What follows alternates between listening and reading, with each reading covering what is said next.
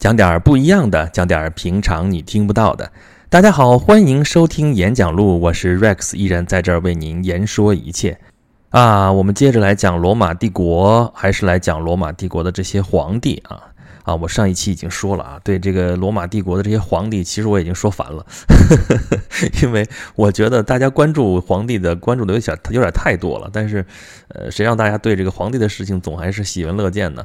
啊，那那么今天呢，这一期就是呃 best part，就是跟皇帝有关的最有意思的一个环节，就是这皇帝到底都当成了什么样啊？你可以看到各种款各种款型的皇帝啊，就是有昏君有明君，跟中国一样。跟世界上任何一个地方一个君主国一样，就是皇帝有所谓的好皇帝，有坏皇帝。那么今天我们就来给大家白扯白扯这些呃皇帝，他们都是是干了些啥事儿啊？首先，大家是爱听好皇帝的故事呢，还是坏皇帝的故事呢？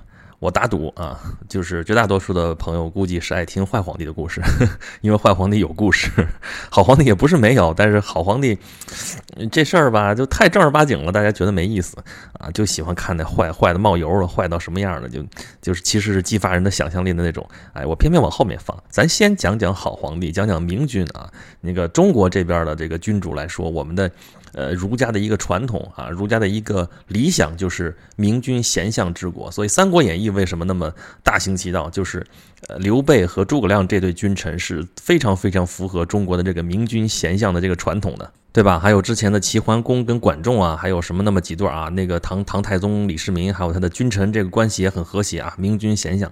但是你满可着中国历史几千年，你那么找吧，总共也没有那么几对儿。呃，也没有那么长的时间是明君贤相之国啊，但是这毕竟是中国人的一个政治理想啊，在罗马其实也一样啊，你要是一个明君啊，那照样就是啊，人民也会爱戴你啊，群众的眼睛也是雪亮雪亮的啊。那么有名的明君有那么几个，那头一个就是奥古斯都大人。那没得说啊，开创罗马帝国几百年的基业，那没两把刷子，你好意思出来叫奥古斯都吗？我们说奥古斯都那是多么神圣的一个名字啊，是不是啊？那么后面呢？公元二世纪的那个安东尼王朝啊，就是公元一百多少年的时候，二世纪嘛，呃，有那么几位也还不错，号称是五贤帝啊，就就不是贤帝啊，不是那个兄长贤弟那个贤帝，五个比较贤明的皇帝。啊，就是什么涅尔瓦、图拉真、哈德良、安东尼庇护和马可奥里略啊，行吧，行吧，我咱们说过啊，咱尽量少说人名啊。但是前面咱们提过的几个人名，这个地方大家可以再听一耳朵啊。比如说哈德良，就是咱们前面提过吧，哈德良长城啊，在英国修的那个长城啊，把那个基本上就是把现在那个苏格兰和英格兰给隔开的那道呃长城啊，那其实没多长啊，那那那岛能能有多宽呢，对吧？啊，还有那个安东尼庇护啊，咱们前面也提过一点他的故事啊。这个人更有意思了，就是咱们在中国的历史书上其实就有他的那个身影啊。就是说，我们中国史书上曾经记载过，说跟这个东汉桓帝送过象牙，有一个大秦王安敦啊。据考证，这个安敦就是这个安东尼庇护啊。这翻译的问题啊，好吧，那这几个皇帝好好能好成什么样呢？啊，头一条就是要有自制力啊。啊，咱们孔夫子讲嘛，叫克己复礼啊。这四个字我小的时候死活就听不明白啥意思。克己复礼，后来稍微大点才明白，克己就是克制自己的欲望，就是要有自制力啊。复礼嘛，就是复兴周礼啊。这是中国的这一套啊。那么在罗马帝国也一样，你照样得克己啊，就是要有自制力，就是生在权力的巅峰，你一定还要更有自制力，因为没别人能治得了你了，只能自己治自己。啊，这为什么要这么干呢？你否则这真的是高处不胜寒啊！啊，比如说头一条你要克制的是什么？就是对权力的欲望啊。越是在权力的巅峰，越是要有这方面的自制力啊。你可以不克制啊，说我好不容易当皇帝了，那可是可不就为所欲为了？有啊，后边我们有的是那种坏皇帝的例子。但是如果作为好皇帝的话，这个克制力是给你加分的，而且会加好多好多分。比如说这个奥古斯都，那就是一个啊绝对的表率。啊，咱们说过，奥古斯都是以一种再造共和的这个面目来出现的啊。他继承的是凯撒的政治遗产，凯撒就是因为他太直接了，就是说那个就是太独裁了，所以他被赐死了。那么奥古斯都吸取这个教训，就是我不称帝。我刚咱们说了吗？叫元首啊，最多叫元首，就第一公民，就到这个程度。然后呢，他其他的说兼职兼了一堆职嘛，所以你我不是说靠兼职来掌握权力嘛。但是他很多有几个重要的职位，他可以安插我自己的人，但我自己就不兼了。比如说啊，罗马人其实也很迷信的啊，就是某一年说这个罗马天灾人祸啊，不是不是，这主要是天灾吧？啊，罗马人就觉得这些灾是怎么回事啊？啊，就是中国人讲天人感应嘛，天上有什么灾难，就地下实际上你是君王哪儿做的不好啊，或者说哪儿治理的不对啊，怎么怎么着？罗马人一样这么琢磨，说天上下降灾，神明发怒了，那为什么呢？哎，他们研究了半天，说不知道，我估计是谁拍马屁说的，那是因为奥古斯都没有做执政官。啊，这么重要的一个职位，他没有去兼职，这事儿就所以说天怒人怨，所以就到处是天灾。那怎么办呢？啊，那人就冲到元老院说：“啊，元老，你赶紧通过啊，让奥古斯都赶紧成为独裁官吧。这个独裁官叫 dictator，叫迪克忒多嘛。”啊，我们现在说谁谁谁是独裁者，用的就是这个词儿啊，dictator 啊。就现在我们是一个指控啊，说谁谁谁是独裁者啊，就是 dictator。但那个时候在罗马，这是一个正儿八经的一个职务啊。这个职务后面啊，就是经常出去的时候，后边带着一队士兵啊，后边每人肩上扛着一个树棒，树棒上面插着把斧子，这叫什么东西呢？叫法西斯啊。法西斯这个词儿就从这儿来的。啊，所以这罗马人民群情激昂，都跑到元老院那儿去说，那个奥古斯都怎么着，你得当那个啊终身独裁官，而且带着二十四副法西斯那个树棒，就到奥古斯都跟前，就苦苦哀求说，你赶紧当那个独裁官吧。结果奥古斯都坚决坚决不答应，严词拒绝，怎么说都不干啊，甚至当场就把自己衣服给撕掉了，说啊，我是坚决维护共和政体。你说这多假惺惺，明明就他其实正是这罗马帝国的开创者，但是他还说我要。啊，坚决捍卫共和政体啊，这叫什么？这叫自制力。但是它更加应该叫什么呢？这叫政治智慧。就是该是你的就是你的，不该是你的就不是你的。因为他是靠这种姿态来上的台，他不能亲手把自己放在火上烤。什么意思？就是我是那个维护共和政体，然后我大家把我尊为呃奥古斯都啊，怎么怎么着的？这时候如果我真的是当了这个独裁官，那我不就变成了我是为了贪恋权位，我那名声就就坏掉了。所以他不能这么干。这事儿就跟中国的曹操一样嘛。曹操就这样说：“我是大汉丞相，这是我的法理的一个职位，对吧？我其实已经掌握了这个汉帝国，就当然是啊，除了吴蜀之外，其他的这个天下的这个范围之内啊。当时东汉末年是十三个刺史部。”啊，这个吴国大概只有三个，蜀国你别看地图上那么大个儿，其实只有一部啊，只有益州，就是益州这益州，好，这词儿那么绕啊，这个益是利益的益啊，就是益州这一个州。啊，别看蜀国那个地图上看的那么大个儿啊，吴国也一样，吴国你别看有那么大块那块地盘，恨不得比北边那个魏国的地盘还大。但实际上，你要知道，那只有三个州，那是地广人稀，而且都是崇山峻岭啊。北边不一样，你算算，刚才十三个州，最后除掉吴和蜀这四个州之外，剩下的不就九个州吗？这九个州可都是中原腹地啊。这在古代中国，在那个时代的时候，经济是最发达的，人烟最稠密的地区。所以，为什么魏蜀吴三国吴吴和蜀要联合那个对抗魏呢？就是因为魏国是最强。就是曹操扶植的这个政权已经占领了北方九州之地，已经占领了中原腹地啊！他在这个范围之内是称孤道寡，已经做到了魏王。人家劝他再进一步的时候，他就说：“我不干这事儿了。天命如果真在我的话，让我当周文王。那意思就是我儿子可以这么干，我不能那么干。他知道的很清楚，就是这个权力已经在我手里了。那么那个名义，那个皇帝的名义，其实根本不重要。”所以，真正有政治智慧的人都会这么想。奥古斯都也是这么想，我就要实惠啊！这个权力已经攥在我手里了，我要那些虚衔干什么呢？对不对？这个国家已经是我说了算了，那我要那个虚名，给我增加负分，我要他干嘛呢？所以说，元老院再问他，再让他劝进的时候，啊，说不干了，那那恨不得就马上任命了别人，赶紧当这几个官，什么终身监察官，什么高级的那大祭司啊，什么什么东西，就赶紧让别人干了，他就不来干这事儿啊！这是不贪权，还要不贪财。啊，就是作为皇帝，作为元首来说，本身是有很多很多钱的啊，不良田万顷啊，美女无数啊。这等会儿再说啊。这个还有埃及，埃及是元首的自留地啊。怎么说呢？奥古斯都战胜了安东尼，最后。啊，还有安东尼和那个埃及艳后呢，克里奥佩特拉他们的同盟之后，取得了埃及这块地方。埃及这个地方是尼罗河的赠礼啊，那个地方已经文明了几千年了，在那个时代就已经文明了几千年了啊，物产丰饶啊，土地肥沃，那个地方是元首的私产。你所以说，你看看这多有钱，这掌握的是国家的这个命脉啊。啊，可以说天下的财富都在你手里，还有什么好贪的呢？就所以说，后来原来我们说中国的皇帝也说啊，有天下都是你的，还有这皇帝那么贪财，把钱都都存起来，就天天数钱玩。你说这样的皇帝，你说这太小心眼了，真是没干过这事儿，没见过世面。嗯，但你真是当皇帝的时候，天下都是你的。中国讲普天之下莫非王土的时候，你有必要计较那一分半毛的吗？对不对？你不光是不能计较这个钱，你还应该做散财童子，对吧？咱们上一期节目讲罗马的时候就讲过这事儿。说你作为皇帝来说，你有义务干嘛？啊，这该发钱的时候发钱，笼络人心也好，你赈灾也好，你该发钱就得发钱。那老百姓对你是深为爱戴，你那个就还给你献财啊，就是给你做捐献。现在我们有政治献款嘛，怎么怎么着的啊？那个时候也一样，就是给那个奥古斯都送钱啊，送钱送到一定程度之后，奥古斯都就把这钱给退回去了啊。所以说，你就作为皇帝来讲，你就甭搜刮民脂民膏了啊，就是不该拿的钱，一分钱都不要拿。啊，当然这不是说作为皇帝他就不横征暴敛，不怎么怎么样啊，是因为这财富本身就是他的，这收益都是他的，他没有必要去干这事儿。啊。这奥古斯都尤其明显，这不贪财到什么程度了？他自己的生活就非常的简朴，据说是就睡一张陈设的那个特别特别简单的一张矮床，平时他自己穿的衣服都是老婆给他缝的，就没有什么特别华丽的衣服。我们看到那个，你看我这在那公众号上也经常贴图啊，他穿那个衣服叫托甲，那身上那衣服就一块布往这一身上一披，就这么简简单单的。啊，当然元老院可能会穿紫袍啊，也是以紫为贵。但是奥古斯都就穿的特别简朴啊，顶多就是穿上一个，为了显得他比较高大挺拔啊，穿上一双增高鞋啊，他不知道是不是松糕鞋啊，反正是内增高。然后呢，吃也是吃的粗茶淡饭，也不是那种天天酒吃肉林那种。那当然有那种皇帝，咱们后边再说。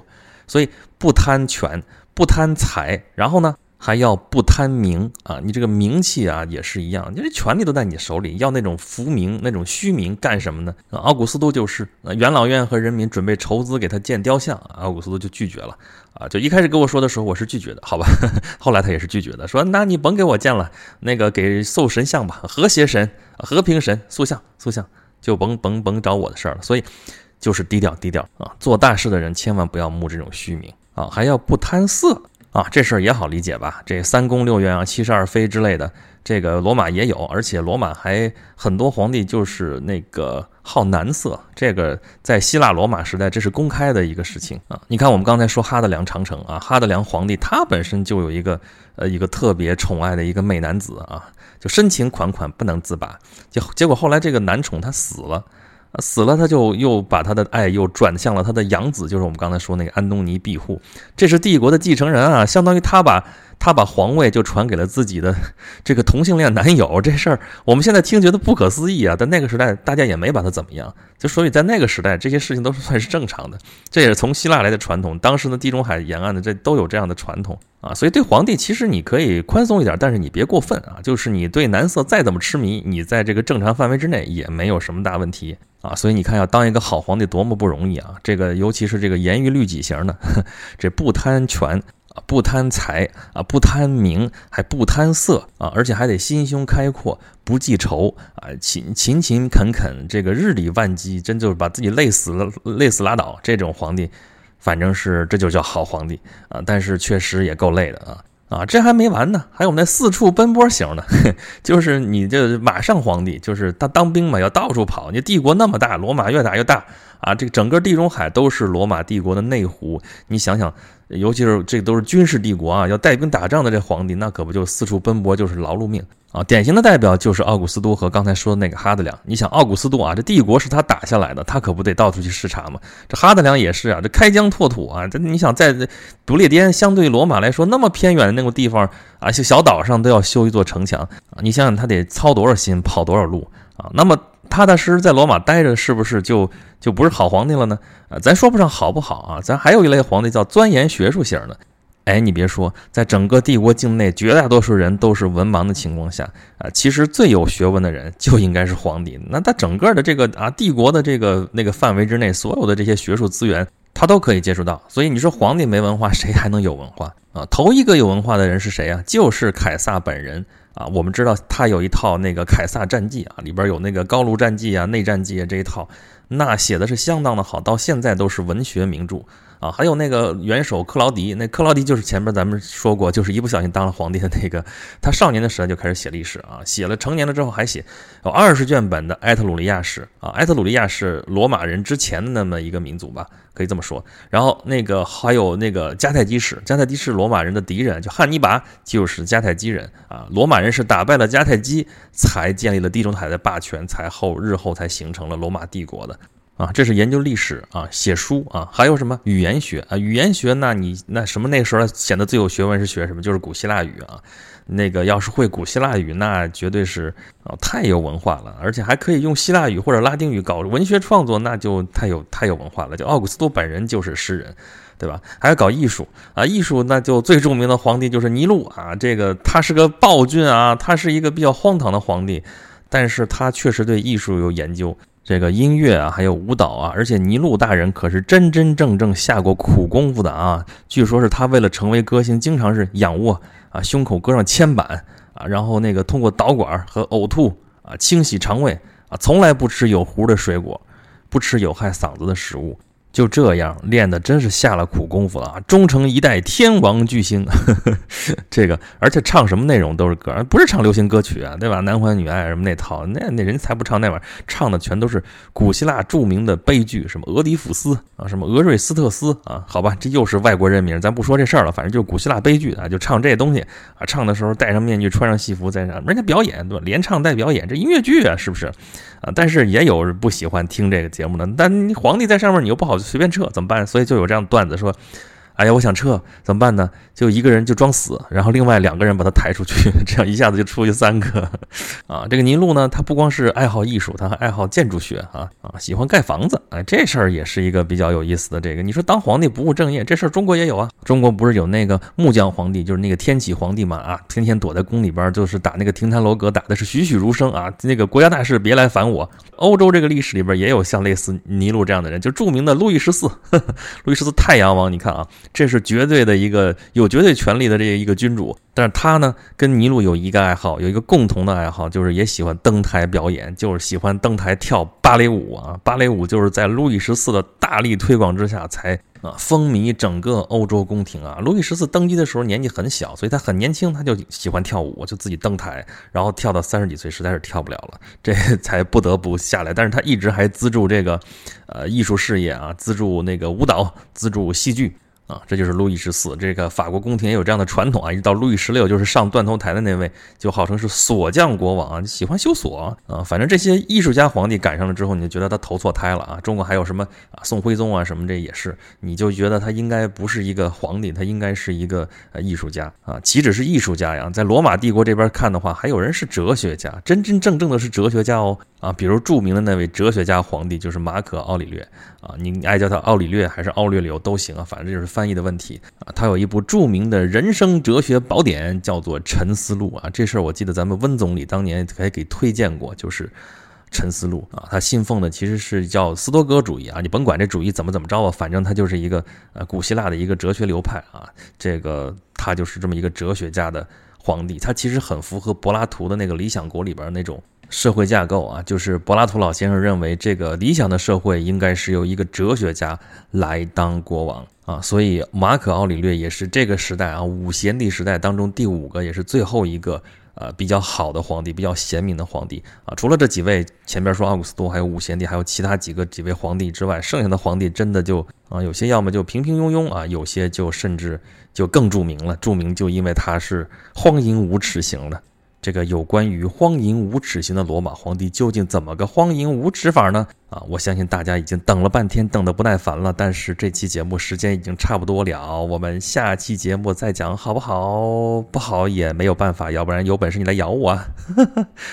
好，如果您对我们的节目有任何的意见和建议，欢迎关注微信公众号“轩辕十四工作室”啊，在里面给我留言，跟我交流啊，感谢支持，欢迎吐槽，求扩散。啊，另外，如果您在出版一本书，或者是拍一部戏，啊，或者是运营一个自媒体这些方面有任何的疑问的话呢，啊，欢迎您在在行这个 APP 上面搜索崔岩啊，岩就是演讲录的这个岩啊，在上面可以直接约我面聊啊，这个是有偿咨询哦。啊，或者您可以在刚才说的那个微信公众号“轩辕十四工作室”下面的自定义菜单当中啊，中间那一项约 Rex，点进去你就知道怎么回事了啊。那么这期节目就是这样，我们下一期接着讲这些荒淫无耻的罗马皇帝，再见。